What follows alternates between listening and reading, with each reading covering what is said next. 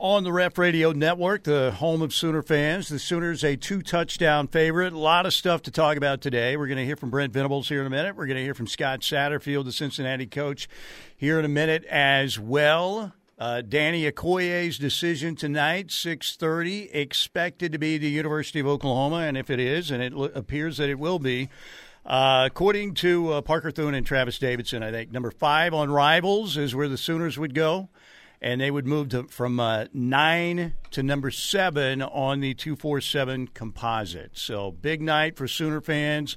Uh, we don't expect any surprises. I mean, it's not a 100% done deal, but Parker, you still feel good that Danny Okoye, who basically looked like there was a no chance situation for Oklahoma a ways back, and it looks like tonight he will commit to OU.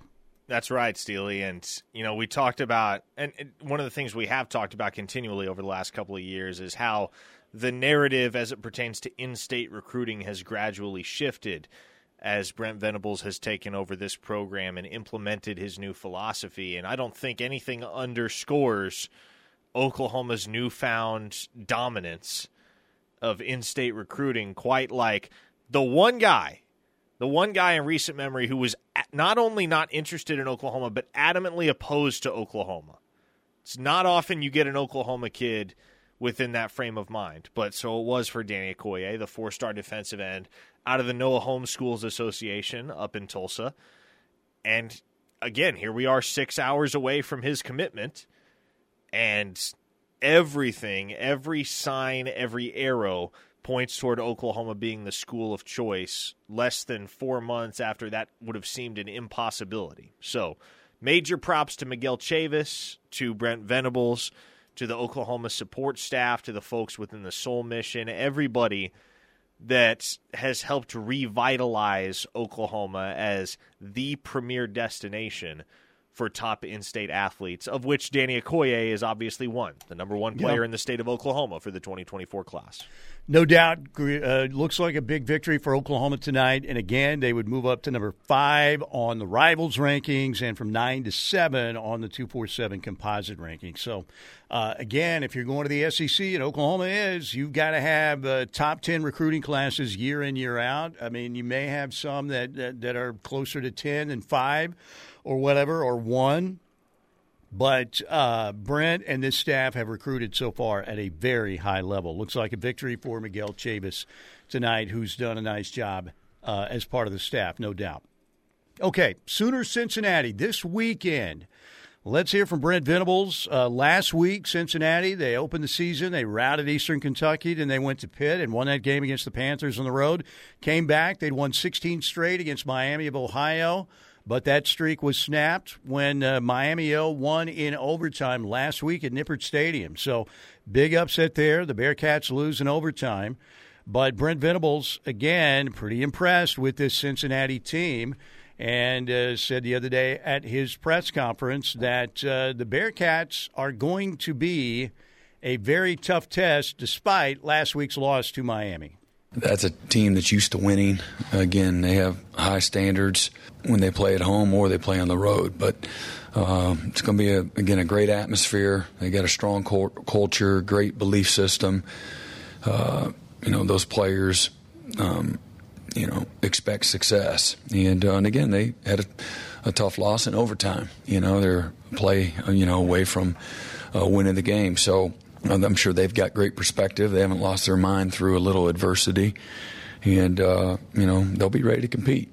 And uh, so we got to focus on us having a great week of, of, practice. That's how we'll gain confidence. You know, getting getting on the airplane. You know, going to their place. But make no mistake, it's it's going to be a you know a really strong challenge. Again, they've had plenty of really good teams come to their place the last five years and not have success. So uh, we got to find a way to, to have the kind of success we need uh, in order to give ourselves a chance to, to be successful. There you go. Brent yesterday at his press conference. Meanwhile, Bearcats quarterback uh, Emory Jones again played against the Sooners back in the day uh, in that Cotton Bowl matchup. Dan, when, you know, the one where Dan Mullen made all the excuses. Well, we didn't have anybody, you know, and they they didn't have a full roster, obviously, but the Sooners dominated that game. Emory Jones had a rushing touchdown.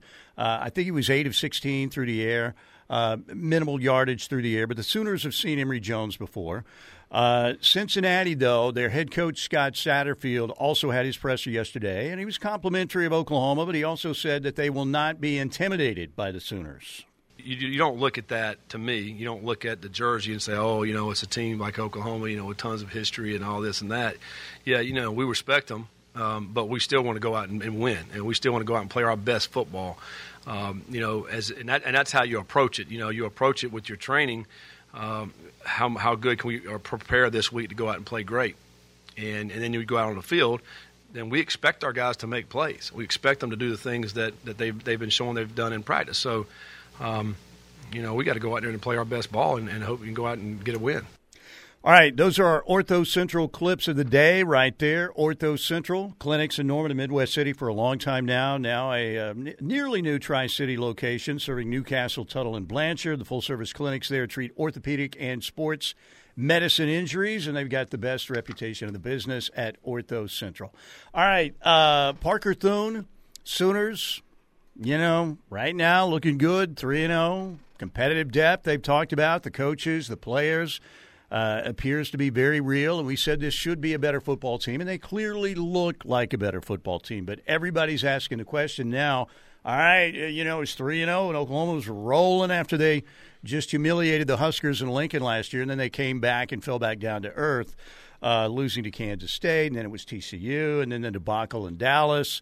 Uh, I don't think you're looking at a catastrophe like they had a year ago after going three and zero, but.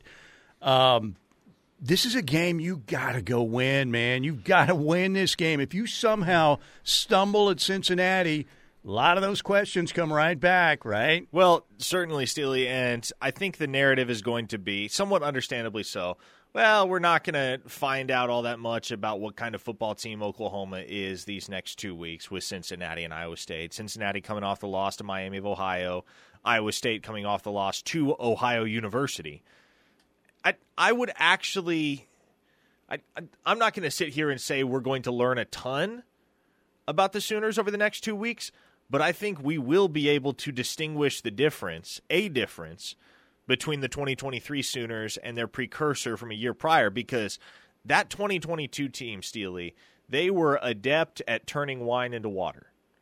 They lost a few games that at the end of it all you just sat there and wondered how on earth did they manage to pull that off? I think of the West Virginia game up in Morgantown. Tech. I think of Texas Tech out in Lubbock where they led by what 18 points in the third quarter of that football game. And so those opponents, some of those opponents that they managed to lose football games to a year ago were not particularly intimidating opponents. Baylor's another great example. Baylor came to Oklahoma beat the Sooners at Owen Field. That was not a game Oklahoma should have lost. Heck, I how many games I would say there were two games last year in which Oklahoma didn't beat themselves. Two games in which they were very clearly outplayed. The TCU game and the Texas game, and you have the caveat that Dillon Gabriel is hurt for the vast majority of one game and the entirety of the other game. But that team last year they had an uncanny ability to choke football games away to inferior opponents. And so Cincinnati and Iowa State, let's call it like it is, they are inferior opponents. But what's going to give me a lot of belief in where this football team can go in 2023 is if they can come out this weekend at Nippert Stadium and next weekend as they come back home to Norman and just step on throats and not give programs like that, which are well coached and have some talent. We're not talking about scrub G5 teams anymore. No, these are Power 5 programs with talent and with capable, distinguished coaches. If they can come out and prove that there is absolutely no question that they are better all around and they play like it, then to me, that sets the table for what could be a very impressive run over the course of the second half of this season for Oklahoma football. It all kind of hinges on what happens October 7th in the Cotton Bowl, but I think there's a difference between rolling into the Cotton Bowl 5 and 0 not having been hardly challenged and won every single game by double digits or 5 and 0 and let's say Iowa State just took you down to the wire as they've had a habit of doing over the last few years 2 weeks after going up to Athens Ohio and losing a football game. This game Saturday, again, I don't think if the Sooners go out and win and they cover the spread, which is 14 and a half, the latest I saw, is not going to prove that Oklahoma is totally back, but it's going to go a long way than the other three games have. Uh, and I think SMU is pretty good, at least offensively, but you're going into a uh, hostile environment Saturday where they've been waiting for Oklahoma. And I'm not sure it's a good situation that they lost last week to Miami O. Might be better if they were rolling in 3 and 0 feeling extra confident, but um, pardon me. The uh, the Sooners should go win this game. You got to go win this game and you need to go win this game by cover the spread again. Good teams win games, great teams cover as well. Uh, I don't know if Oklahoma is a great team. Do they have that in them? I think they're a, a better team this year. What level of good, we don't know. I do think we'll get more answers this week than we have thus far because of the environment. And again, I know everybody looks at, man, Miami of Ohio, really? But I still think Cincinnati has got some ability. And uh, particularly Brent talking about how tough it's going to be in the trenches. But you cannot go and bumble and stumble let Emory Jones, you know, elude the rush and find a receiver way downfield behind the secondary. Some of the stuff that happened a year ago, you know, not making a good throw on third or fourth down. The Sooners have been great. They've been great, best in the country uh, in their conversion rate. But those things that happened a year ago cannot resurface uh, if you want the Sooners to really get back. I think they're going to go win the football game, but I am uh, I'm interested to see if they face some adversity and they did against SMU somewhat. You know, SMU got within three in the fourth quarter, and the Sooners dominated the rest of the game. Made plays on both sides. Can they do that in a hostile environment at Cincinnati if they face some adversity coming up Saturday? Can't wait to see what the answer is going to be. All right, 405 651 3439. Hour number one, as always, brought to you by Last Year Home Comfort Systems, 405 579 3113. We're just getting warmed up. What do you guys think? What's your level of concern for Cincinnati right now? What's your level of concern, and what makes you believe again that this Sooners team is much better equipped to not deal with the same issues they had a year ago? We'll take your responses on the Knippelmeyer Chevrolet text line coming up next, right here on the home of Sooner fans.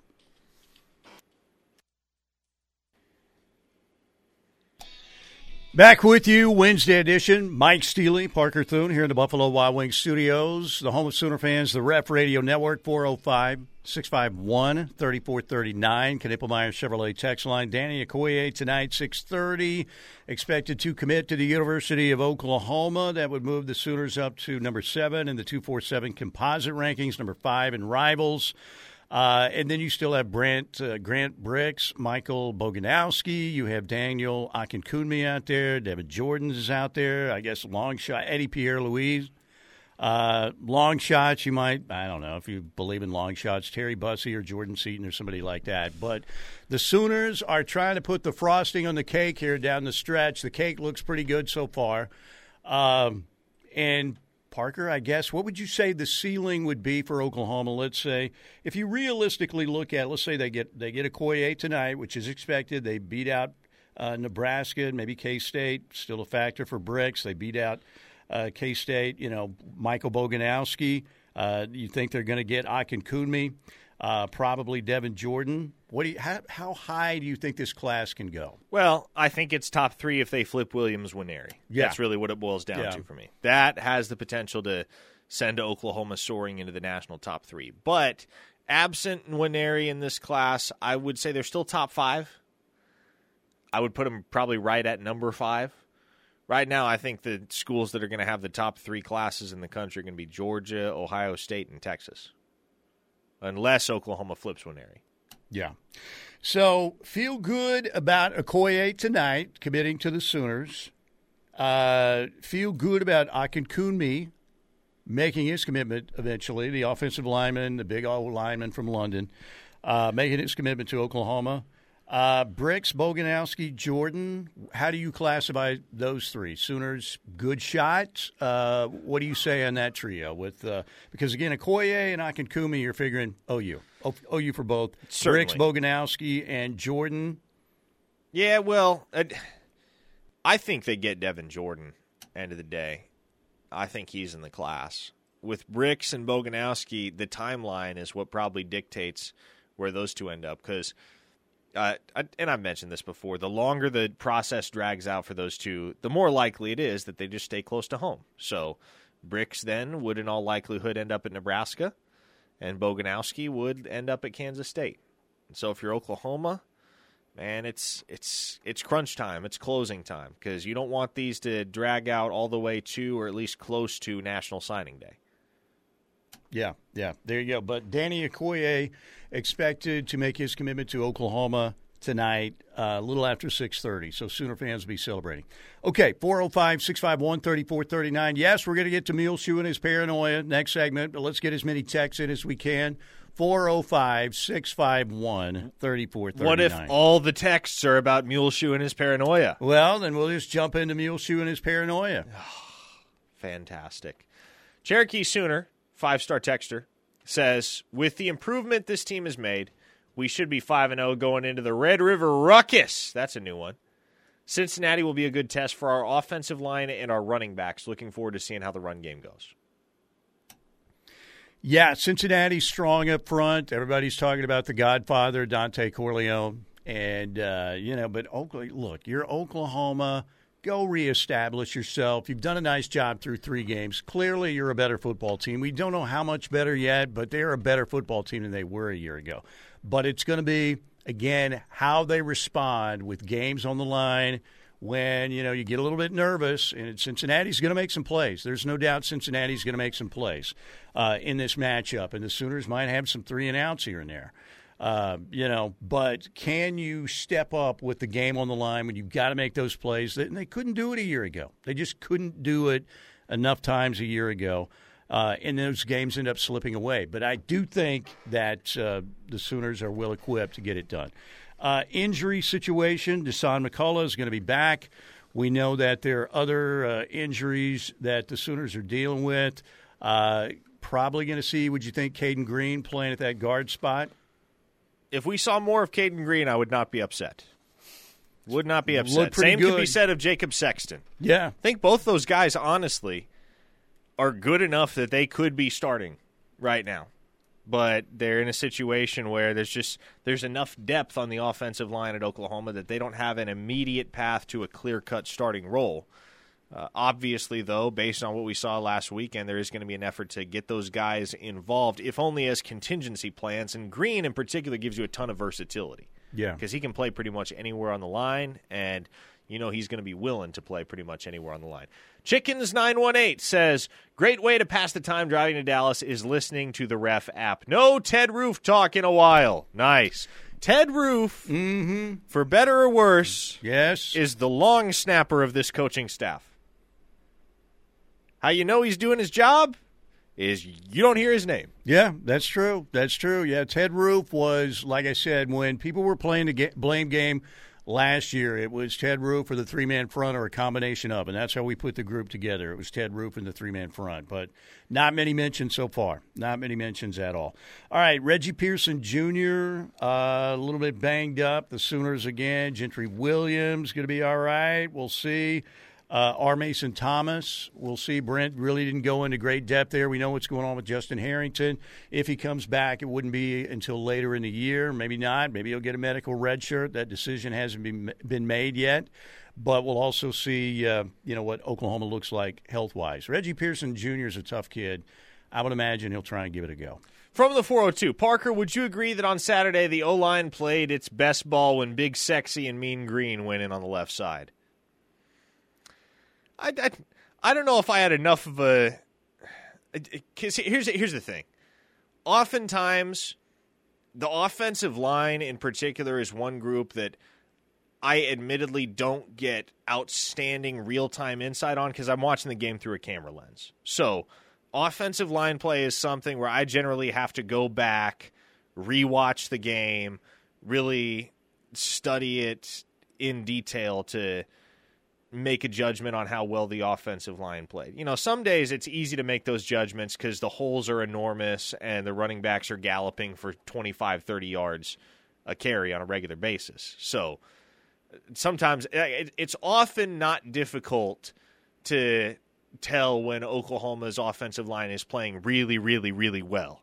But when they're not playing really, really, really well, I'm typically not the one to ask how well did they actually play. Yeah, you know, Gabe Ikard is excellent at this because obviously yeah. he was yeah. he was an offensive lineman, and so uh, he and Teddy with their insights on the game. Uh, the offensive line group is uh, one that they do a tremendous job of breaking down. But I, all in all, from what I saw, from what I could tell in real time on Saturday, there was some meat left on the bone, regardless of what that offensive line grouping looked like. See, so far in the running game, uh, not enough chunk plays. Uh, Marcus Major's only carry last week, I think he ripped off a 25 yarder, and it was Walter Rouse who held on the play, I think it was. But they've got to be better. They've got to be uh, better in the run game. And normally, Bill Bedenbaugh's lines get better as the year goes on, but they're going to have to uh, be very physical and match up against Cincinnati because that'll be one of the better defensive lines they'll play all season. Yeah, I think you're right. I, here's my go to deal. Uh, if you want the re, I mean, we give opinions, and I think we we watch enough that we know enough, and certainly the history of Oklahoma football as well. But if you want the X's and O's stuff, you go to Teddy, you go to Gabe, you go to somebody like that that's been there, done that, right? That's why you know when Teddy speaks, I'm like, all right, there's that's basically the burning bush of the station speaking when it comes to X's and O's. And uh, Gabe breaks down the offensive line, does a nice job on the Oklahoma breakdown and everything else as well. But yeah, you don't want some media Yahoo telling you, you know, about X's and O's. They can give you opinions, but they can give you only so much on X's and O's. And I know, I'm a media Yahoo. Okay, 405 651 3439. Knippelmeyer Chevrolet text line. More texts on the way. We'll talk recruiting. And the paranoia of Muleshoe is now out there on the West Coast. Expect any different? Nope. Be right back.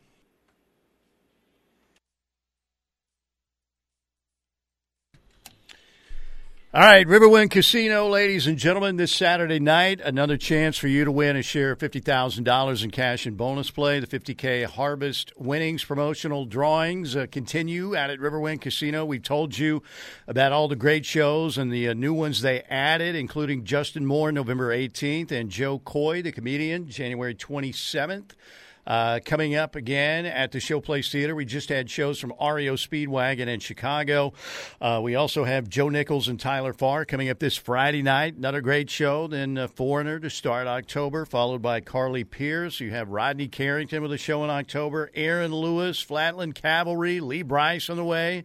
Boyz II Men on the way. The Showplace Theater is back. It is back big time. And we have one more Beats and Bites show scheduled for October 22nd. That'll be a nice night to get outdoors, get out under the uh, moonlight, enjoy some great food trucks. They've got arts and crafts, games for the kids at Beats and Bites 2023. One more show for the fall, the Gin Blossoms and Tonic. They were originally scheduled back in June, June 10th, but they're coming back. They got weathered out. They're back. And again, they'll be on the Coop Ale Works Beats and Bites stage coming up October 22nd. You can get your tickets online at riverwind.com, or if you're at the casino, just stop by the Showplace Theater box office. All right, Sooners were 3 0 a year ago. Remember, everybody was, man, Oklahoma's not going anywhere. Did you see what they did to Nebraska? And then um, the sad trombone came right after that. Wah, wah, wah. Kansas State, third and 16. Adrian Martinez, TCU, dirty hit on Dylan, uh, Dillon Gabriel from Jamoi Hodge. Sooners lost Billy Bowman, and all of a sudden there's another loss. The debacle in Dallas turns into a 6 and 7. So, Danny Stutsman, who's clearly the leader of this football team, along with Dillon Gabriel, reminding his teammates this week where they were last year. They were in the same spot a year ago. I mean, you know, we, we were kind of in the same situation though last year. You so those older guys, we kind of know like what it looks like, you know, and so we kind of had those growing pains. We don't, you know, we don't want to repeat that. So we kind of just telling the young guys that haven't really experienced that what it looks like. And at the end of the day, three and zero doesn't mean anything.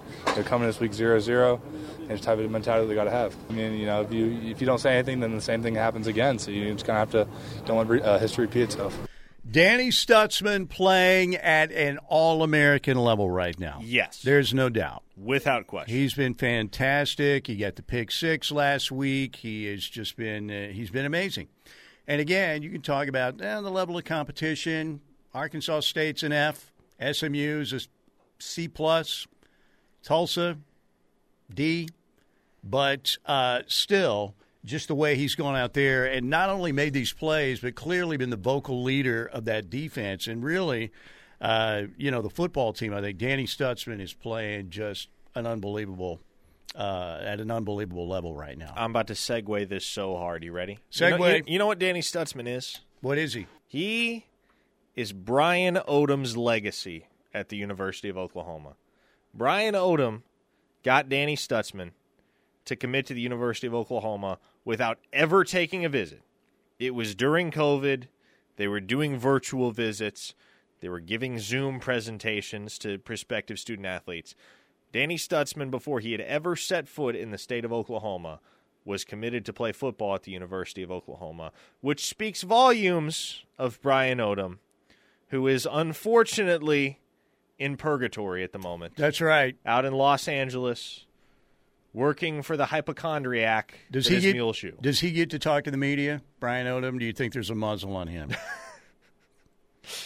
Oh, gosh, I, okay, so we were we were all standing around at the media availability last night for Oklahoma. when the story came out. uh, just just remarking about what a wonderful time it is to be covering Oklahoma football as compared to two three years ago.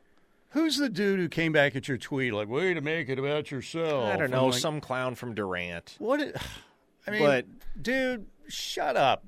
I, I just saw that and I thought, should I respond to this? And I thought, no, because I don't want to get in a firestorm. I don't like Twitter firestorms. I don't. But so you were telling the story about you were up before the Gaylord Journalism School Yep. disaster of 2021. This is four years prior. All right. For those who didn't see your tweet, the story was Okay, so as some of you know, across Asp Avenue from the practice field, there is the journalism building at the University of Oklahoma, Gaylord Hall. And on the third floor, there is a balcony that looks out towards the practice field. And you can see most of the practice field from that balcony. And so when Oklahoma is practicing out on the practice field, honestly, if you just wanted to go post up on the third floor balcony, you'd be able to see all of what goes on. But uh, obviously, no one really does that because everybody's got enough respect for the OU football program to kind of keep their distance. It, it, all kind of blew up in a firestorm in October of 2021 because a couple reporters from the OU Daily went up there to chart snaps when there was the quarterback controversy between Spencer Rattler and Caleb Williams. But 2017, Steely, I'm up there with a video camera. I, my purpose in having that video camera out on the balcony was completely unrelated to football. We were setting up for a pregame show the next morning. I forget who Oklahoma was supposed to play that uh, that following Saturday, but I'm up there getting stuff. Set. This camera is not even oriented towards the practice. you're field. basically blocking shots for your pregame show, pretty much. Yes. Yes. For those that are familiar with broadcast terminology, that's what it amounts to. The camera is not oriented towards the practice field whatsoever. And one of Muleshoe's cronies yells up at me, Hey, hey, that camera needs to go away. And I kind of ignored it at first, just acted like he wasn't talking to me. Because I'm like, okay, like what, what, what even is this?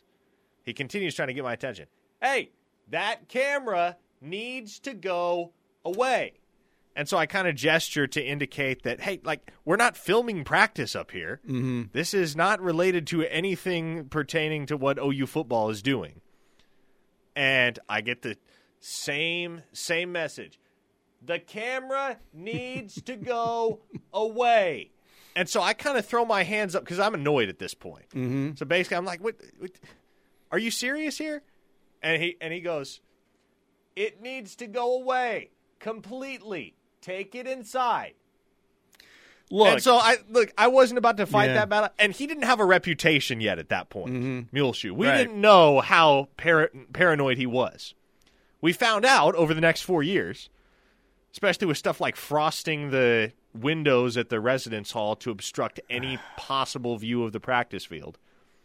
But that was my first experience with his very neurotic policies. Muleshoe is a sack of sh- uh, feces, and we know that now. But look, football coaches by nature are easily the most paranoid out there in the coaching realm. There's no doubt. And look, there have been a few spying incidents. OU involved in a spying incident. Jeff Lebby was accused of spying on the OU sideline way back in the day. Art Briles had to apologize for that. And then you had uh, the food poisoning deal. I mean, some strange stuff can happen, but for the most part, I mean, I, I guess they think it's like the, the old Cold War. The Soviet spies are up there, and oh my gosh, you know, they're getting our plays. And for those that are unfamiliar with what we're talking about, yesterday, Muleshoe and USC decided to suspend a reporter for two weeks. They des- decided to suspend his access to the football program for two weeks and cited violations of the university's media access policies. Okay, and some And- people, the the the uh, the devil's advocates will say, well, if there was a policy in place and he broke the policy, but what is Muleshoe's policy? Is he doesn't want you around. Basically, that's it. He's a son of a bitch, and you know he doesn't want you to have access to the players any more than you can get. He doesn't want hardly anybody to have access to him unless those people can benefit him. And of like that course- stooge he got in the video, Graham Bensinger or whatever, so he uh-huh. could weave another one of his, you know, fictional tales. He is a weird dude. He is also probably an offensive genius. I hate to put No, he is. genius Like, we can- we can for a football that. coach. I mean, they're not Albert Einstein or you know Oppenheimer or Michelangelo, but in, in terms of football genius, he probably is at designing and calling Yes, no, he's a genius but he's also a he's just a weird dude. Well, he's a genius who's convinced that his genius will be compromised if anybody, yeah, anybody can get an inside look at what he's drawing up yeah, and He- what he's running on the practice field. And apparently, of course, he he's getting grilled at his media availability last night because this is hours after the announcement of the suspension for the reporter, mm-hmm. which I've and I, I don't know, Steely, you've been in this business longer than I have. Have you ever heard of such a thing? a suspension for a reporter. Now, I, I there are instances, and there have been instances where a reporter's basically gotten blacklisted, right? Like if you're if you're legitimately messing around, breaking rules and skirting regulations, you'll get cut off. But they're not like, "Hey, come back in two weeks." They're like, "Nope, you're done here." I mean, I uh, there was a time when I came back to uh, this market, and uh, this was a long, long time ago in a galaxy very far away. We're talking almost thirty years, and met with some people, and there was a there was a host who was saying a lot of bad things about OU, and I was at this meeting having lunch, and they wanted to talk to me, and they said we may deny total access unless this guy, you know, Uh-huh. changes his tune. Yeah. And I'm like, I, I'm not the station manager. I'm not his boss. You know, they were kind of like, can you nudge him in a different direction? And I didn't, you know, and I didn't say that I, I wouldn't, but I kind of said it was really strange to be Well, honest with you because it felt like one of those meetings where it's kind of like, and like I said, Joe C wasn't near being. This was a long time ago, but basically the notion was, can you help us steer this guy and tell him to quit being so difficult? And it's one thing And I if you're said, mm, I don't know if I can do that. I, you know, it's just not. I'm just a host. You know, I'm not his boss. yeah, and if you are brazenly slandering the program, that is one thing. Yeah. All this reporter did was share an anecdote based on a conversation he overheard uh, shortly before these two players were going to step up to the podium for their media availabilities. And apparently, Muleshoe flipped out over that. Yeah. Yeah. Now, it's, it- he's just so paranoid. I just, The, he's just a weird dude. He really is. And the most hilarious thing was, you know, he's there getting grilled at his media availability last night, and they're asking him, "What specific policies did this reporter break?" And he's like, oh, "There, there were multiple, but I'm not going to go into specifics on that." I might buy a Colorado hoodie and do some backflips if Dion beats Muleshoe. Dion, look, I'm so hot and cold on Dion one minute. Man, Dion's driving me crazy. And I know he's a man of God. I respect that. But what he said yesterday uh, was awesome. I love what he said about Henry Blackburn. I thought that was great. But please, somehow, some way, I think they'll get beat probably by at least 14 points at Oregon. But if they could somehow come and see that crowd rush the field and like – run over Muleshoe in the process. No fatalities, of course. Maybe just a slight injury. That would make my college football season right there. Yes, I am that petty. 100%. All right, break time right here. Let's get back to the text line 405 651 3439. Knippelmeyer Chevrolet text line. There was so much to talk about there. We actually went over our, our allotted break time but you know what? It was worth it. All right, stay with us. Coming right back here on the home of Sooner fans. All right, let's get ready for as many texts as we can get to. And again, uh, Danny Okoye, commitment tonight, 6.30, and it's expected to be the University of Oklahoma, again, which would move Oklahoma up to number five in the rivals rankings and uh, move them up to number seven from number nine, number nine in the 247 composite rankings. So big news expected for the Sooners in the uh, form of a Danny Okoye commitment coming up, uh, looks like tonight, again, 6.30 for OU. 405 651 3439. That's 405 651 3439. I don't know what it is, but man, I cannot shake. I have felt really bad since Saturday when I had to leave the pregame show. And it's very bizarre because I keep thinking, all right. And then I get up um, half the day. I'm like, man, okay, I think this stuff is gone. And then it's back again. It will not leave. It is not. It's just when I think I'm out, they pull me back in. It's like you see me over here, Parker. I'm like, just like, eh, you, it's ridiculous. I don't get it. Maybe I should like see a doctor or something. I don't know. Maybe he might just say that. Well, the prognosis is you're old and you don't exercise and you eat Hostess products. So Wait, I thought you and Hostess were done. We did break up. We did break up, but you know, I had a good solid year run with Hostess again, so that's uh probably still affecting me in some way. All right, you want to get some more texts in before we wrap up hour number one? Yeah, let's get some more texts. Let's do it. Um, Gunner from Grove says Muleshoe tries to block media members in an attempt to hide the fact that he is not actually an offensive genius because he stole Coach Klein's playbook. Mmm, there you go. Uh, from the 405, this is Riley's cowardly attempt at an I'm a man, I'm 40 moment. Gundy owned it. Riley hides behind the policies that nobody really knows about. They asked him to elaborate on the other violations of the policies, and he won't say what they actually were because there weren't any. Muleshoe's that guy, like, who's really bright and pretty good at his job for the most part, but you're walking around the office and you just think, I don't trust that dude at all. He's conniving, he lies, he backstabs. He's the guy in the office that – you know, also somehow, some way stays in good with the boss, but then they finally find out, you know what, this guy was a real problem.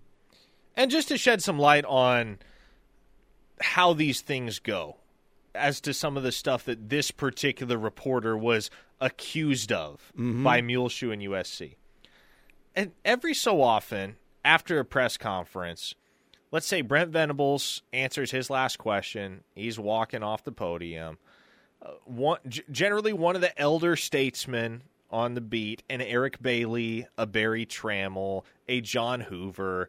They'll go and they'll ask Brent another question with their tape recorders as he's walking off. It's just something that happens. You know, nobody really bats an eye about it. Uh, but apparently, this reporter had dared to ask a quote unquote walk off question to a couple USC players at one point. Uh, apparently, he'd, and this is per a story that I read this morning, a column from the sports editor or lead sports reporter at the Orange County Register, which is where this particular reporter works for. He said apparently this reporter had sent emails introducing himself because he's new to the beat, Mm-hmm. introducing himself to members of the USC athletic department, and somehow that was frowned upon. I'm trying to think what else. Basically, a lot of what the USC program alleged were violations by this reporter were actually just time honored things that reporters do in and around press So he sent an email like to some of the assistant coaches and probably Muleshoe and said, "Hey, I'm so and so. I'm new here. I, here's my number. Uh, you know, and I'm going to be around. Looking forward to it or whatever. Looking forward to meeting you." And they said, "No, Yeah. Don't do that." And I guess maybe he had some casual conversations with players as they were just kind of standing around after practice, which happens, right? Like I'll give you a perfect example. I I obviously covered Robert Spears Jennings as a recruit and got to know him quite well. Anytime he sees me at practice, he'll come over, shake my hand, we'll shoot the breeze for a few seconds. You know, it's never anything extensive, but you know, you see somebody you know, you talk to them, you're cordial with mm-hmm. them. Yeah, and, and I get that. And for you, you build relationships with these kids before they get to OU, you know, in many circumstances. Now, if he's really trying to get information during practice or say, man, what do you think? You know, that's that's kind of over out of bounds a little bit. But if it's just a casual conversation, no, I I, I don't know. But you know, the universities Switzer's era was a lot more open, man. And look, Brandon, what OU's doing right now, man, standing ovation. There are so many media availabilities. Mike Hauk and the folks over at OU. You talk about an open door, getting access. Bravo. All right, we got a break. Hour number two on the way. Keep it here on the ref.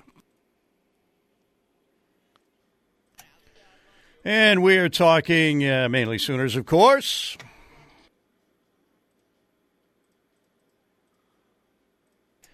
Hour number two, presented by Oklahoma Generator. We appreciate them for being our second hour sponsor. Coming aboard with us, thank you very much. OKGen.com. Called them up at 405 321 6631. They're family owned and operated. They pride themselves on tremendous customer service. They're Oklahoma's most experienced service and sales staff in that area. They're the highest rated and longest operating Generac dealer. Currently offering uh, new customer discounts and a free 10 year warranty with new installations. Oklahoma Generator. Check them out at okgen.com or call 405 321 6631. All right, Sooners and Cincinnati, Saturday, 11 a.m. Fox will cover it. And again, Oklahoma's a two touchdown favorite in this matchup. Let's hear from Brent Venables. You know, a lot of people are saying, heard some luster. I don't know how much luster was on this game already, but some of it certainly went away with the Bearcats' loss to Miami of Ohio in overtime last week. But Brent Venables said the other day, you know what? Still a pretty good football team they're playing. And don't you undersell Cincinnati. They got really good players. Um, they're big, they're strong, they're physical, and again, they're relentless. Love the way they play. Uh, you know, just as a admirer of good football, uh, those guys uh, get it done. And uh, so, again, it's going to be a challenge mentally, physically. Uh, you know, four hours uh, of challenge, and they've had great success at putting pressure on a quarterback. Some of it relates to, to the sacks, and some of it's just pressure, you know, and disruption in the run game.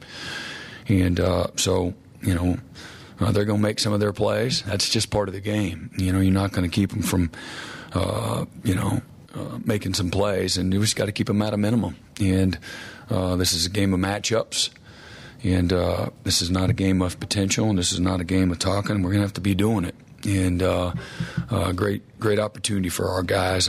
One that you know I know they're going to look forward to. There you go. All right. Um, so you look at the Sooners' schedule, and we talked about man. One of the reasons why the Sooners, you know, have a great chance to go out and win double digit games is that schedule is not very formidable.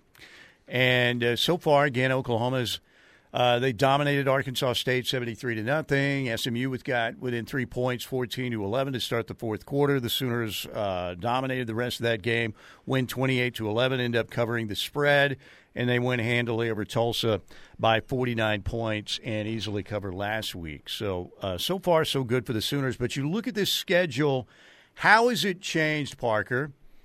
Uh, Cincinnati You know, we, we thought, all right, Luke Fickell's moved on to Wisconsin. Scott Satterfield was at Louisville, did a pretty decent job, but probably they're not going to be as good. And with the loss to Miami of Ohio last week, people are saying, well, there you go. But I still think this is maybe a little bit more challenging game than we thought initially. What do you think? Before the season began. I don't, I don't know if my feelings have changed really. My feelings are still okay. This is this is a game that the 2022 Sooners would have been more than capable of losing, but this is a game that the 2023 Sooners probably win handily by multiple possessions. So, yeah, my opinion on Cincinnati as a football team really hasn't changed. I expect them to be bowl eligible, but barely so. Mm-hmm. I think six to eight wins for this program in the Big 12, year one in the Big 12 for them. And yeah, I, again, I think that if they play their game, if they minimize mistakes, if they win the turnover battle, this is a team that can give Oklahoma problems. But the thing is, are the Sooners this year going to be, are they going to have that same propensity to let Cincinnati accomplish those things that are necessary to keep them in the football game and potentially win as the Sooners' predecessors from last year would have? Yeah, you got signs uh, last year during games, man. It looks like the bow has a chance to break here. Is that? It's, does the bow break? Is that a? Is that like? I sure, yeah. Pyrotology or something, but it it always broke. It seemed like right. And the floodgates were open every time when you got that feeling for OU. Uh, the Iowa State game easier than expected. Not people thought that was a challenge. Texas is going to be interesting. How good is Texas? I know people, well, Alabama stinks, but it's still win in Tuscaloosa. And yes, Wyoming had them uh, tied up in the fourth quarter at DKR last week. UCF, probably a little bit tougher than expected. Kansas, probably a little bit tougher than expected. OSU, eh, a last Bedlam game for a long, long time in football. Maybe ever. Who knows? But Oklahoma State is horrible right now. Uh, West Virginia, they won the backyard brawl, but you're playing them at home. Yeah, that shouldn't be much of a challenge. BYU. BYU out in Provo. And people are thinking, you know, that's going to be maybe a challenge, but they went to Fayetteville and beat Arkansas. Yeah, well, and I think heading into the season, Steely, if you asked anybody, if you asked anybody that had really studied the Big 12, what these programs were bringing back, uh, how they projected heading into the 2023 season, if you asked just about anybody who was well read what the three toughest games on Oklahoma's schedule would have been, I feel like most would have said Oklahoma, or I'm sorry, Texas, Kansas, and then take your pick, BYU or TCU. Mm-hmm. Those two. Yeah. And I, I, that's still about where I'm at. I think Texas and Kansas are by far the two toughest games you're gonna, two toughest opponents you're gonna face, and then you know, there's there's a lot yet to be determined. I'm not exactly sure we have a great gauge on how good BYU is or how good TCU is, but objectively, those two programs are going to be above average. Yeah, at the very least. BYU though, that was a nice win uh, over the Hogs, no doubt about it. So uh, it'll be interesting. Kansas again, Lance Leipold's just a heck of a football coach, and I know their defense wasn't hardly anything a year ago, but they've got some reinforcements there. They're a little bit better on that side of the football. They keep Daniels healthy, then uh, they're they're going to be a problem in uh, in Lawrence. It'll be tough. Uh, Kansas or Kansas State? K State not on the schedule, of course, because K State is the Sooners' kryptonite. It has been in the Big Twelve for a while. So they've got some injury issues right now at K State, though. Yeah, they're a banged up yeah, football team. They really are banged up football team. We have a listener up in Green Country. Okay. Going behind enemy lines for us. Yes. He says, I was listening to the Bearcats on the Prowl podcast, and they were saying that both of our starting defensive ends were out with season ending injuries. Hmm. Oh boy, did, did Rondell Bothroyd and Ethan Downs both need their gallbladders removed earlier this week or something? Because if so, I missed that. Are they thinking of Justin Harrington? Is that it? I mean, he's not a defensive end, clearly, but I don't know. I don't know where they're getting that information. During the Muleshoe era, that could have happened because Muleshoe, very secretive, very, very, he might be a Russian spy. He could be working for Putin. He's that secretive. I wouldn't put it past him to be a communist. I'm just saying. You know, I used to like it back in the day. Coach Switzer, you got what you got from Barry by God Switzer. I mean, you got what you got. Real deal. You didn't have to guess. You know what Switzer was all about. Brent, very passionate. Yeah, you know, some people think maybe at times he can be a little bit preachy, okay, but that's a very, very, very minuscule amount. But you, what you see, I think, is what you get with Brent Venables. Howard Schnellenberger, what you saw was an aging buffoon, but you knew what it was. Gary Gibbs, very bright, defensive coordinator, great defensive mind. Uh, put in a tough spot, but Gary Gibbs, you knew what you had there. With Muleshoe, I have no idea what this guy's all about, other than paranoia and lies, and a really good offensive mind for football. You know, do you get that feeling? I what I want is I want the Howard Schnellenberger version, the Howard Schnellenberger defense of suspending a reporter. All right, all right, graduated team policy. Suspended ass. That's probably how it would have gone down. Howard's deal was he decided he wasn't going to give the players water. You know, he was going to go all Junction Boys, Bear Bryant at Texas A&M on those guys, and he ended up in a deposition for a kid he nearly killed because of that. Which that's how Howard uh, he won a national championship. He won Dr. Tom if Tom Osborne would have kicked the extra points in that Orange Bowl instead of going for two Nebraska probably at least shares the national championship, wins it, and Howard Schnellenberger never winds up at the University of Oklahoma, even if it was one for one season. So, what would have happened? I mean, I wasn't alive back then. So that that game would have ended in a tie, right? Yes, it would have ended in a tie. Yeah, I mean, if they make the extra have, point, yes. Yeah, would uh, like do they split the national title at that point? There have been some split national titles back in the day. Well, yeah, like but, I mean, USC won the coaches poll mm-hmm. national title in what 3 mm-hmm. when LSU and Oklahoma split it in the AP. Yep. So you got, uh, you know, but I can still see Turner Gill rolling out, throws, throws it behind Jeff Smith, and Howard Schnellenberger's got a national championship. The triplets, that was supposed to be one of the great Nebraska. It was. Turner Gill, Mike Rozier, Irving Fryar, but they couldn't get it done. And then, but Dr. Tom eventually would win three national titles. All Squirrel right. and Norman on the text line asks any possibility that Muleshoe has found that USC doesn't get the national press that he was used to receiving at OU and now has resorted to creating headlines by whining about dumb stuff. That's an interesting theory. What do you think? Do you buy into that at all? I mean, it wouldn't shock me if Muleshoe's beginning to find out that people don't care about college football in Los Angeles. Mm-hmm. Because they don't. Their setup there is horrible, by the way. You know, just the setup even outdoors with the reporters and their press conference audio. Not that anybody, nobody in the audience cares, but it's it's really rookie league. It's all so bad. And USC is one of the great programs in the history of college football, and that's the best you can do. Horrible, amateur, and it's amateur hour. Okay. Are we getting Okoye? My belief is that yes, Danny Okoye will be a Sooner tonight. Caleb from the 580 wants to know. Wants to know. 6.30 tonight. Uh, Brandon Drumm going to be there?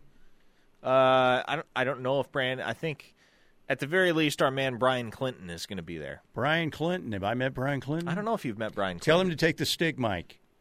Okay. Tell him to stick it right in front of Danny Okoye. None of the none of the uh, the other mic, the crowd mic or whatever the other mic's called. Okay, I got you. And just tell him you can do this with the stick mic. You can ask your question and then point it at Danny Okoye. So we'll have fantastic audio tomorrow. How about that? I love it. I need Parker Thune quality level audio because you spoiled me once that mic came around. I'm like, finally, we got some good audio, like really good stuff that everybody's like, Steely obsesses about this stuff. You're right, I do. Everything you do should be good quality. All right. Then again, I don't know. Am I doing good quality? Probably not. I'm trying. All right, 405 651 3439. Coming back to more of your texts. What a weekend we have ahead in college football, and Dion won me over yesterday. We'll talk about that more when we get back right here on the ref.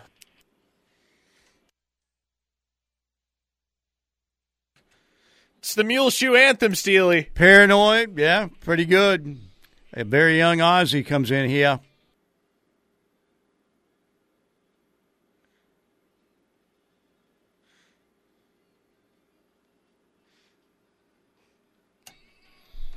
That is still a great album. Paranoid, the album. Pretty good, pretty, pretty good. That was the first Sabbath song I ever heard back in high school. And I was like, okay, we can roll with this. It's about two minutes and 15 seconds, too. It's really short, but it's good. All right, 405 651 3439, Knippelmeyer Chevrolet text line.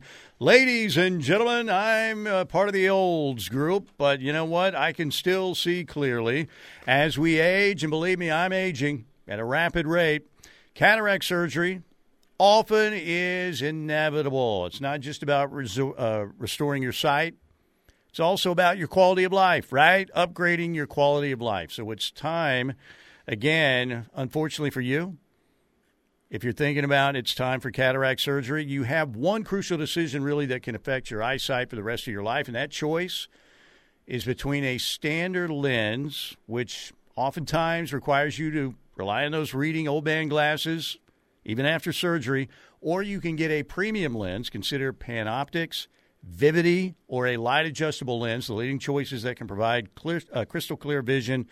And you won't have to worry about those glasses. So if you want to see far, you want to see near, you have to come here to the Advanced Laser and Cataract Center. They are the very best. Dr. Bellardo and company. Appreciate having them aboard as always. Okay, 405 651 3439. Knippelmeyer, Chevrolet text line. Sooner Steve from Tulsa says the only thing I miss about Schnelly is his mispronunciation of the opponents. Steely, you're going to have to do these in the Schnelly voice. I don't remember him doing that. I just remember the time that when I knew there was trouble, I was at a press conference. They were getting ready to play San Diego State. Howard, can you talk about your opponent this week? Well, certainly we're um, we're looking forward to getting out and playing somebody else, and uh, as we get ready for, and he's looking around like mm, mm, mm. San Diego State. As we get ready for San Diego, we'll be ready. That's basically how it went down. It Did was this did this really like Sooner Steve has this whole list of what Howard allegedly called the other teams in the Big 12. I don't remember that sooner, Steve, but you may be right. Maybe they quizzed him on it one time. Nebraska, Red Huskies, Iowa State, Cyclonics, Oklahoma State, Orange Horsemen, Kansas State, Purple Lions, Kansas, Blue Hawks, Colorado, Golden Bison, Texas, Horns of Texas, Texas Tech, Red Pirates. Maybe at some point Howard said that. I don't know, but it's uh, what a year that was. That was a year where you only all you could do was rely on comic relief. That was it. It started out in a blaze of glory, and it ended up as a dumpster fire. Was it ever a blaze of glory though? Like I it was it was a blaze. They looked pretty good, and then you know who came to town, and Howard said, "We're going to kick their ass, whoever plays quarterback." Uh, because Detmer was hurt, so they brought John Hessler started the game, and Howard said, "Doesn't matter who's playing quarterback, we'll kick their ass." and did they? No, they got theirs kicked, Oh, okay. Well, and that was the beginning of the end. I could hear Jim Morrison in the doors in my mind at that point. Colin KC says, guys, the trip to Tulsa was such a hit with my fiance. She begged to go to a game in Norman, so we're driving down for the Iowa State game. See y'all there. There you go. All right. Yo Pablo and Balfour of Norman before the game. All right. Right there in Campus Corner. And then O'Connell's, the legendary O'Connell's after the game. Big Rich in OKC says Howard also compared Eric Moore to Jim Kelly. Oh, yeah. I remember that. 100%. Probably further along right now than uh, Kelly or Kosar Miami. That's where he is. I think he threw Bernie Kosar out there also. Really? Yeah. Uh, gosh, I forgot about this. Howard's only year was actually in the Big Eight. Would that have been the last year of the Big Eight? 1995? Um, I th- what was the big? Uh, ninety. What was the first I year? want to say 96 was the first year of the Yeah, Big 12. we'll have to Google it up. It's real close. Yeah, we don't make adjustments. Was another. Yeah, we Howard don't make adjustments. Although I've heard from numerous coaches though that halftime hi- halftime adjustments are overrated. Okay, well, yeah, sure. Like halftime adjustments. But adjustments obviously. during the adjustments in general. Mm-hmm. Uh, you have to make adjustments. I do remember his first statement. He brought me here not to run the wishbone. I'll give you an example of a guy not making adjustments right now. Mike Gundy. Mm-hmm. You want to make adjustments. Making adjustments is smart and wise. Yeah. 405 651 3439. Knippelmeyer Chevrolet text line, and it's rolling. Reno Goat says favorite memory of Howard was the player weigh in in tidy whiteys. Okay, that was what it was. They had their signing day class, all right? And it was a different era back then. So Howard was going to do, well, he did the press conference on the signing day class. So I think they had like this big cardboard cutout or some kind of presentation you would see like in a sales meeting, you know, back in the day uh, on an easel, this big board, but they, maybe it was on the wall. So anyway, they had pictures of all of their signees. So they pull back the curtain, so to speak, and all of these dudes are in there in like boxer shorts with what looks like a mug shot, turned sideways and straight to the camera. In their in boxer shorts. Recruiting? You know, and they pull it back. Like Kelly Gregg was in there in his boxer shorts, you know, looking straight ahead. It looks like a Polaroid shot. It was borderline creepy. No, that's not borderline. That's just creepy. Well, yeah, that was creepy. You're right. It was. Can you imagine that now? I was like, seriously? Jeez. Uh, from the 918. I remember Howard mispronouncing the word ramparts as in the ramparts in the Cotton Bowl. Yeah, that's right. Did that happen? he compared, well, uh, he was at, I'm going to quit doing Schnellenberger. I'm going to wear my voice out. But uh, they asked him, you know, who do you think uh, great rivalries like Oklahoma, Texas would compare? The first one he brought up was Harvard and Yale. and Harvard and Yale. Mm-hmm. yes, Harvard I'm telling you, it was it was a crazy, crazy year. Uh, Colin KC followed up and said, Steely, I have a trivia question for you. What teams played in the inaugural Big 12 championship game in 1996? Oh, Wow. Was that K State and A and M? Was that the K State? No, no, no, no, no. Because that would have been right before. Um. The uh, the K State guys came to OU. That was It wasn't Parker. Oklahoma. I know that much. Who was? Uh, you, you'd have to have Nebraska. It Was it Nebraska, Texas, and Texas won? Where they threw the pass to the tight end? Was that it? That was in the middle of Nebraska's dynastic run. Mm-hmm. So, yeah, I'd figure Nebraska was one team. Nebraska, Texas would be my guess. A regular season game. Oh, regular season game. Inaugural Big 12 regular season game. Oh, the first. Interesting. Oh, that I have no idea. Yeah, I just I Go ahead and let us know, Cole. Let us know. From the 405. I went to a roughneck recruiting meeting. Howard was supposed to speak to us. His OC showed up and said, Howard is drunk, so I am here. I have nothing prepared. Oh, there's no way. Reno Goat says, Was it Howard or Blake that had the twister mat for special teams to stand on? I am thinking that was. I'm thinking that was Howard, if I'm not mistaken. Didn't they have like six games in a row where they got a punt blocked? I mean, it got comical. Gosh, man, I'm to thinking have, that to was have the covered Howard this year. program in the 90s. What did I miss out on? It was. It was like a year in Bizarro World. It was very, very strange. I got I got on the scene 25 years too late, man. Jesse G says, "Did Howard ever build that obelisk?" The obelisk. That's when he had the uh, his press conference at FAU. Something about building an obelisk that'll rise above those mountains of George Washington. So very strange. Uh, maybe we have that Howard uh, press conference. Remember when Schnelly called O'Connell's, the lawn care company called O'Connor's. Oh, called yeah O'Connor's. He used to call it O'Connor's every now and then too. Yeah, when he had a show there. All right, we got a break right here 405 651 3439. Knippelmeyer Chevrolet text line. I never expected to go down Howard Schnellenberger memory lane today, but I guess it's a Wednesday. People aren't. People don't seem that worried about Cincinnati. You, for one, you you think this is a done deal. You are predicting the Sooners went to win like sixty-three to fourteen. Aren't I don't you? know if I go that far. Forty-two to fourteen. 45-21. Ah, okay. I don't know. Maybe I'm just a little more worried than you are. I think they should win it, though. Be right back.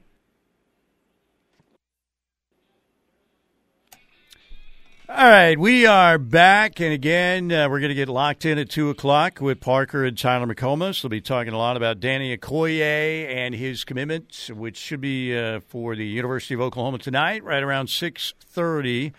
Riverwind Casino, get committed if you aren't already. Five star. I'm talking about Riverwind. They've got over uh, 2,900 electric games, nearly 3,000 now. The best games, the best bars and dining. When you talk about the River Buffet, Chips and Ales Pub Restaurant, great food court.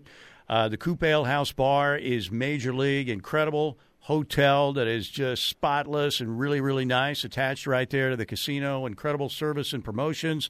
All your favorite table games as well. They've got a Skyloft gaming area. They've got an Oasis gaming area now that's smoke free. Great poker room. November 7 promotion is big time. You can earn up to $450 in one day. Get out there, play with your wild card and uh, take part also in the weekend uh, drawing Saturday night. The uh, 50K Harvest Winnings promotional drawings again happening this Saturday night, and another big show at the Showplace Theater on Friday with Joe Nichols and Tyler Farr. Soon to come, Foreigner, Carly Pearce, Rodney Carrington, Aaron Lewis, Flatland Cavalry, Lee Brice, Justin Moore, Boyz II Men, comedian Jo Koy all happening at the Showplace Theater, and one more Beats and Bites show in October. Coming up October 22nd, a little over a month out, the Gin Blossoms and Tonic on the Coupe Ale Works Beats and Bites stage. Tickets available at riverwind.com and at the casino box office. Riverwind Casino, simply the best. Okay. Uh, 405 651 3439. What do we have, Parker, on the Oh, here's, Chevrolet text line? here's a dandy of a text. Went to the 95 CU OU game in Norman. Absolutely wasted by halftime. Told my buddy Alec that if Schnelly blows our halftime lead, I'm going to streak in the third quarter. The rest is history. Best $70 fine I ever paid. Boomer Sooner, Sooner James, now in Muskego, Wisconsin. There you go. Sweet. we, I see. I was I there at the game. I was there at the game. Was there a, streak, a streaker? I guess there was at some point. Maybe I was in the facility or something when that happened. But there you go, Sooner James. A little protest during the Schnelly era. From a listener here in the 405. Parker, you really can't comprehend what you missed in the 90s. I often think at 69, nice, would it be worth reliving my life? The answer is no. I couldn't survive another John Blake era. Yeah, that, that was a rough stretch. And uh, John Blake, very likable, affable dude, just a really nice guy, but um, was more cut out to be a, an assistant coach, clearly, and a really good recruiter. Uh, may rest in peace. But that was a valley. That was the biggest valley I can remember for Center football. Um, you know, like I said, the illustration to me was I remember being down on the field after Kansas came to Norman and beat Oklahoma pretty good. And this, uh, uh, Glen Mason, who was then the coach at Kansas, walking off the field, and the OU fans are waiting for him. You know, he's going back through the tunnel to the locker room, and they're just ripping him. Nice job, Mason. A lot of class. Running up the score, you know. And Kansas, the head coach at Kansas, was being ripped apart by the OU fans for running up the score on the Sooners on Owen Field. That's how. That's what it was like. Cherokee Sooner says, "Oh, the '90s. It's like the '80s ate the '70s and threw it back up." Camo Sooner says, "I was 13 and was at the '95 Colorado game. I remember the streaker." There, well, there you, you go, Camo Sooner. When did it happen, Camo? Do you remember? Third quarter. Can we confirm? We've identified the streaker who The is now in? Wisconsin, The streaker is Sooner James, and it's who has taken up residence in Muskego, Wisconsin. mm-hmm. KW918 says the 95 Colorado game was my fault. We were up 17-7. I ate nachos at halftime. We lost 38-17. I have not eaten during an OU game since. K Dub, wow, taking the blame for that loss to Colorado back in the day. A Train says that's true on Sooner James. I was joking about it before the Colorado game, but he downed a 12 pack of beer and some tequila, and I'm trying to talk him out of it in the south end zone. He went for it. Several several listeners are now validating this story. This is apparently a true story. Sooner James went streaking at the OU Colorado game in 1995.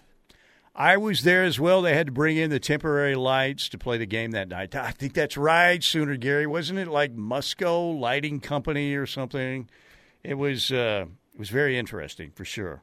I think they brought lights to a game in the late Switzer, but yes, temporary lights had to be helping out. Also, it was hilarious. I don't know if you caught this yet, Steely, but this morning Chip Kelly had a ma- media availability out at UCLA, And, and the reporters were having some fun with it. They were like, "Chip, what what would you say if we told you that another program had suspended a reporter for two weeks, suspended his access to the program?" And Chip was like, "Can you do that?" And they're like, "Yeah, it it, uh, it just happened across town." And then Chip was like, "Oh boy, I shouldn't comment on that." But th- then he added, "Look, we don't really pay attention to what gets written and what gets reported. Yeah. other people might. I sure don't." paranoid people do though. Paranoid people. And Muleshoe is nothing if not paranoid. Steely, do you remember the running back duo, uh, Thunder and Lightning? That would be James Allen and Gerald Moore, right? Is that correct? James Allen and Gerald Moore, I believe, Thunder and Lightning. Bo in Murray County says the 90s had the first schooner spill. All of us in section 13 were like face palm emoji, heartbreak emoji. That was a Colorado game, right? Yes, I believe Yeah. it was 1992, maybe. Uh, Spence in Tulsa says Sooner James, not the hero we deserved, but the hero we needed at the time. Big Rich in OKC says Sooner James, aka Vienna sausage. Oh my! Oh gosh, How was did it? we? How did this show happen today? I, I have no idea. Uh, Steely. Sometimes we just get down a rabbit hole, and Sometimes then, you and have the a text show- line shoves us I'm thinking, further man, down we're breaking down everything. We're talking recruiting today. We'll get into the national scene, and it's somehow turned into Howard Schnellenberger And a streaker. and a streaker. Yes, Oh, we my- might have to. We might have to play the streak by Ray Stevens. Great text from KW the 918. My, how times have changed. They had to bring in temporary lights so we could play a primetime game. Now we have LED lights in our stadium we can never use because we constantly get stuck with 11 a.m. kickoffs. Mm. That's true. Hey, get a 6 p.m. one next weekend, though, when Iowa State comes to town, which is more than I expected for that game. I did not think Iowa State was going to be a primetime opponent. Iowa State shouldn't be any. Iowa State's game should be on like cable access. I mean, I'm talking like you know, what network should Iowa State be on? Hallmark or something? Matt Campbell, though. Matt Campbell is a case study, a very interesting case study in Get out of there when you can. Is that what you're going to say? Pretty much. Uh, more so than any coach in recent memory, he is the one guy that absolutely tanked his stock by staying at one job for too long. Because in 2020, you could not find a hotter name in the coaching profession. Now everybody's like, oh, yeah, Matt Campbell, that also ran at Iowa State. now, you think he's. You think he's in contention for half the big time jobs this offseason that he would have been two years ago? Not a chance. Is there any way he could get the Michigan State job? Oh, that's interesting. I wonder. I wonder. Mel he loves him some Tucker. Iowa State, though. Yeah. He's going on what year? Is this year eight for him? Is that how long it's been? It's been there a good long time. Yeah, he's been he has been there a while. The- only thing I ever doubted about Matt Campbell, he's he's done a good job there. But again, I, I Iowa State, it's really hard to get the collection of players that he got in there uh, on a continual basis at Iowa State. But the way he shapes the bill of his cap was always questionable to me.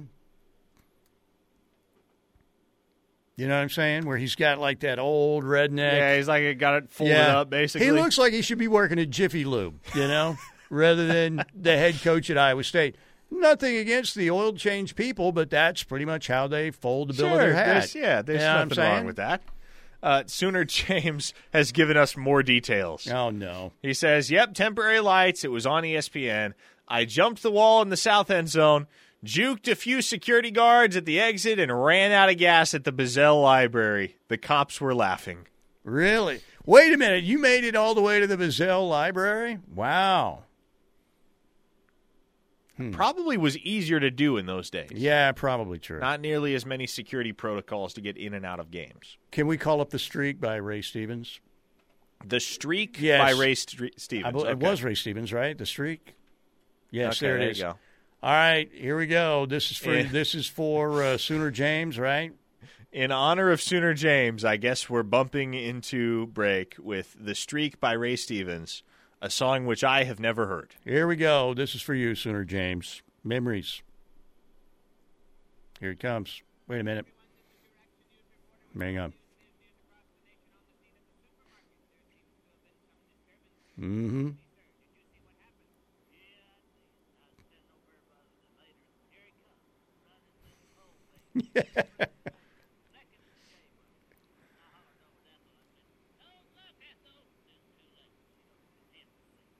Hmm. Here he goes.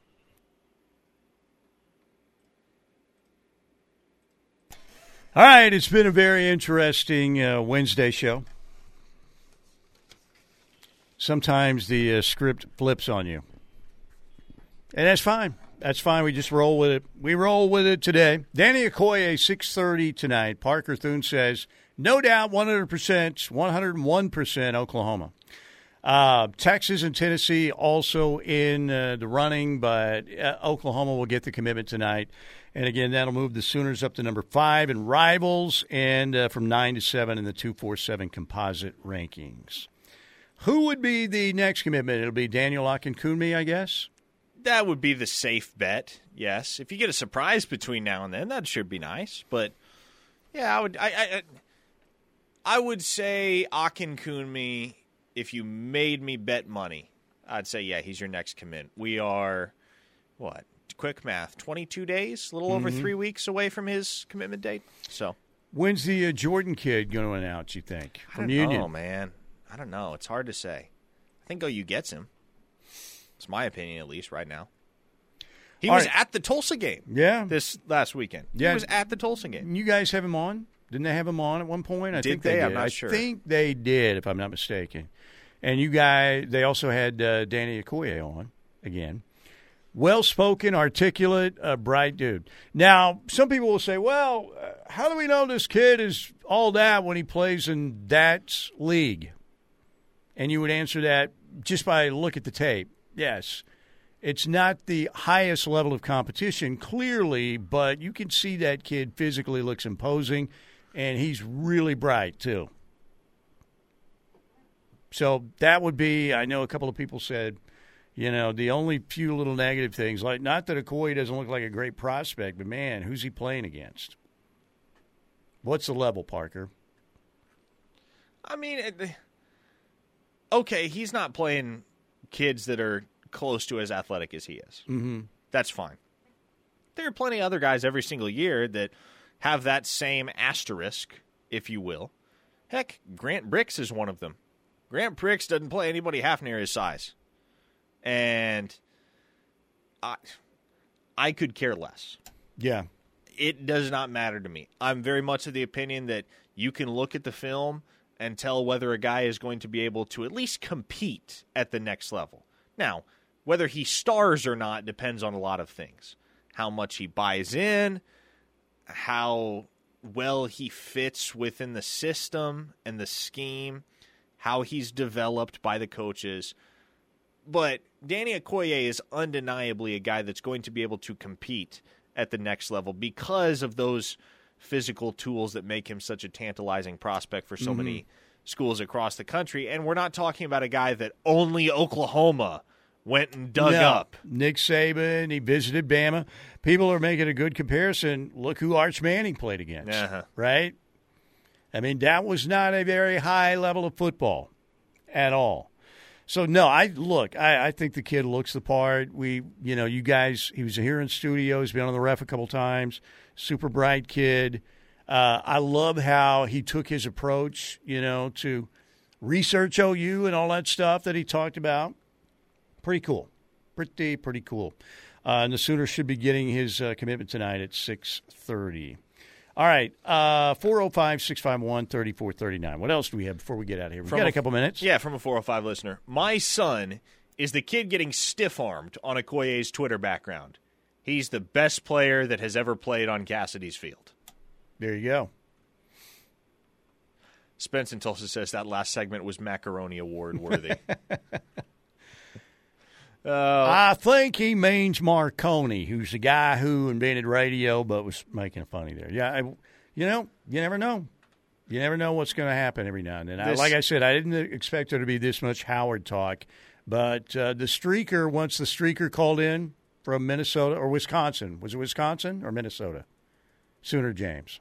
it was Wisconsin, Muskego, Wisconsin. We uh, we identified this the streaker, and people were vouching for yes, they saw the streak. From a 405 listener 20 year anniversary for Sooner Streakers on the horizon. Will we get a repeat? And I only bring that text up to say it's actually the 30 year anniversary, which uh, not a not a mistake that I blame you for making because 1995 does not seem like close to 30 years ago, does it? Heck, I wasn't even alive then. But even so, you're like, man, Yeah, 95 was really almost 30 years ago. Yeah. I know. You're one of the youngs, I'm one of the olds.